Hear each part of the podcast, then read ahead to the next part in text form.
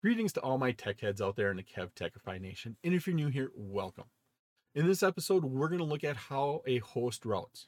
We'll be discussing host forwarding decision, default gateway, a host routes to the default gateway, and finally, we'll look at ho- host routing tables.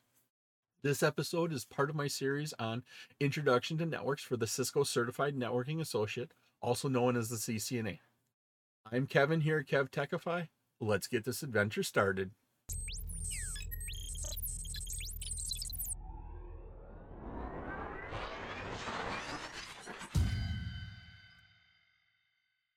Now, when a host is routing traffic towards its destination, the packets are always created at the source. Wherever that data is starting, that's where those packets are created. And once again, that packet doesn't change all the way until it reaches its destination. Each host host creates its own routing table. What's the best way to get to our destination? A host can send packets to three three types of devices. One is itself, which is typically called the loopback address. And for IP version 4, that's 127.0.0.1. For IP version 6, it's a colon colon 1. Those are the loopback addresses. It's basically like talking to yourself. You can send it to local hosts, hosts that are on the same network. If we look here, PC1, this is a network here, this yellow circle. PC1 can send data to PC2. It's on the same network. Or they can send it to remote host. Or uh, what a remote host is, is a destination that's on a different network. We have to go from PC1 here through this router once again what does a router do? It routes between networks. So it connects one network to another. So we're, we're changing networks when we go through there to its destination. And so this is known as a remote host. If it's not on our network it's a remote host. If it's on our network it has the same network portion. It's a local host. Now remember those are two very different things. And as we start talking about routing protocols, you need to understand that. A local host is on my network. It's typically connected to a switch, and then that switch is connected directly to me. Now, if it's a remote host, I have to go through a router to get there. It's not on my local network.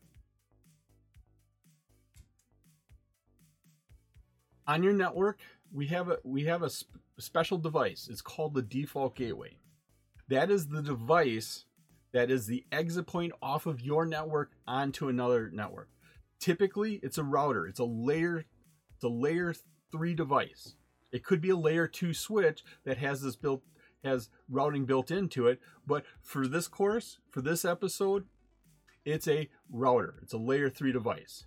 The features of the default gateway is it has to have an IP address that is the same relatively the same as your IP address. So the beginning must match. It needs to be on your network. It's in the same range of your local area network. It can accept data from the local area network and is capable of forwarding traffic off of there, meaning that router has an IP address that's on your network, but then there's another network connected to that that that router can then forward traffic to and it can route network or sorry, it can route data to those networks if no default gateway is available, or if it's misconfigured or, or, you typed in the wrong address for your default gateway, no traffic will be able to leave your network.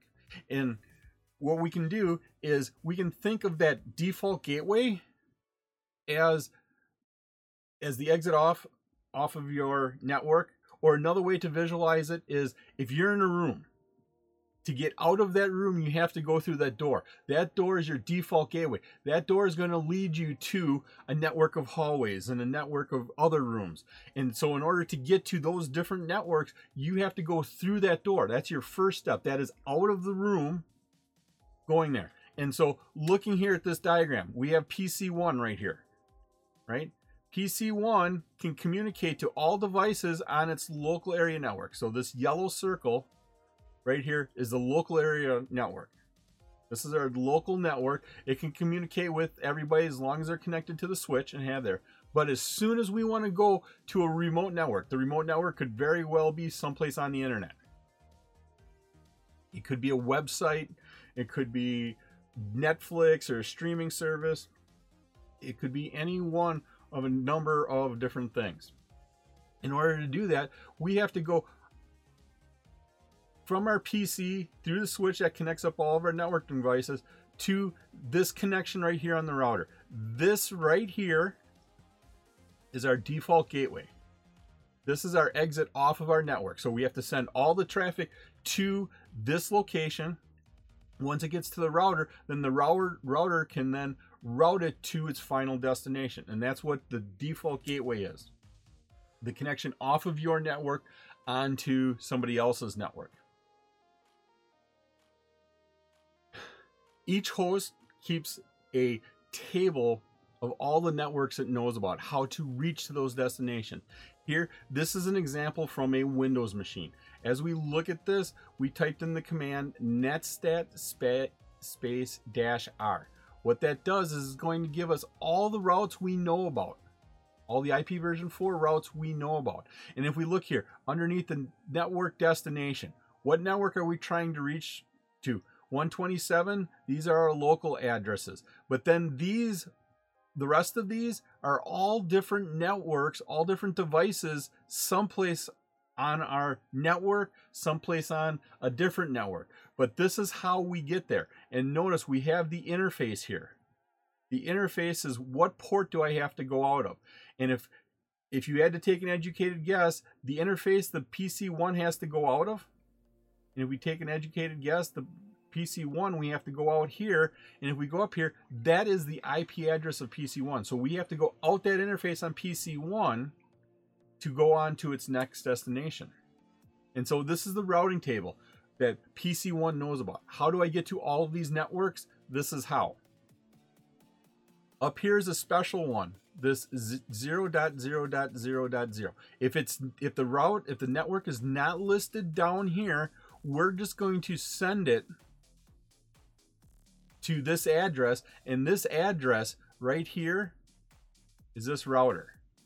This router then gets whatever site we're trying to get to, sends it on, and hopefully, going out this port right here, it can get to its final destination. Whether it's on the internet, somebody else's network, your internet service provider, it can get to that final destination and you can get the information you need. It was my pleasure to provide you with this wonderful episode on how host routes. If you like this episode and you got value out of it, and depending upon the platform you're using, please click that like button, give a five star rating, leave a comment. This all helps me bring you more great content. Please take a minute to subscribe to my channel. All of my socials and contact information are on my website, kevtechify.com. There you can find out how to get all these episodes in video and podcast form. In the upper right is my playlist for my series on introduction to networks for the CCNA. In the bottom right is one of my favorite videos that I picked just for you. Thank you so much for watching this episode of my series on introduction to networks for the CCNA. Once again, I'm Kevin. This is KevTechify. I'll see you next time for another great adventure.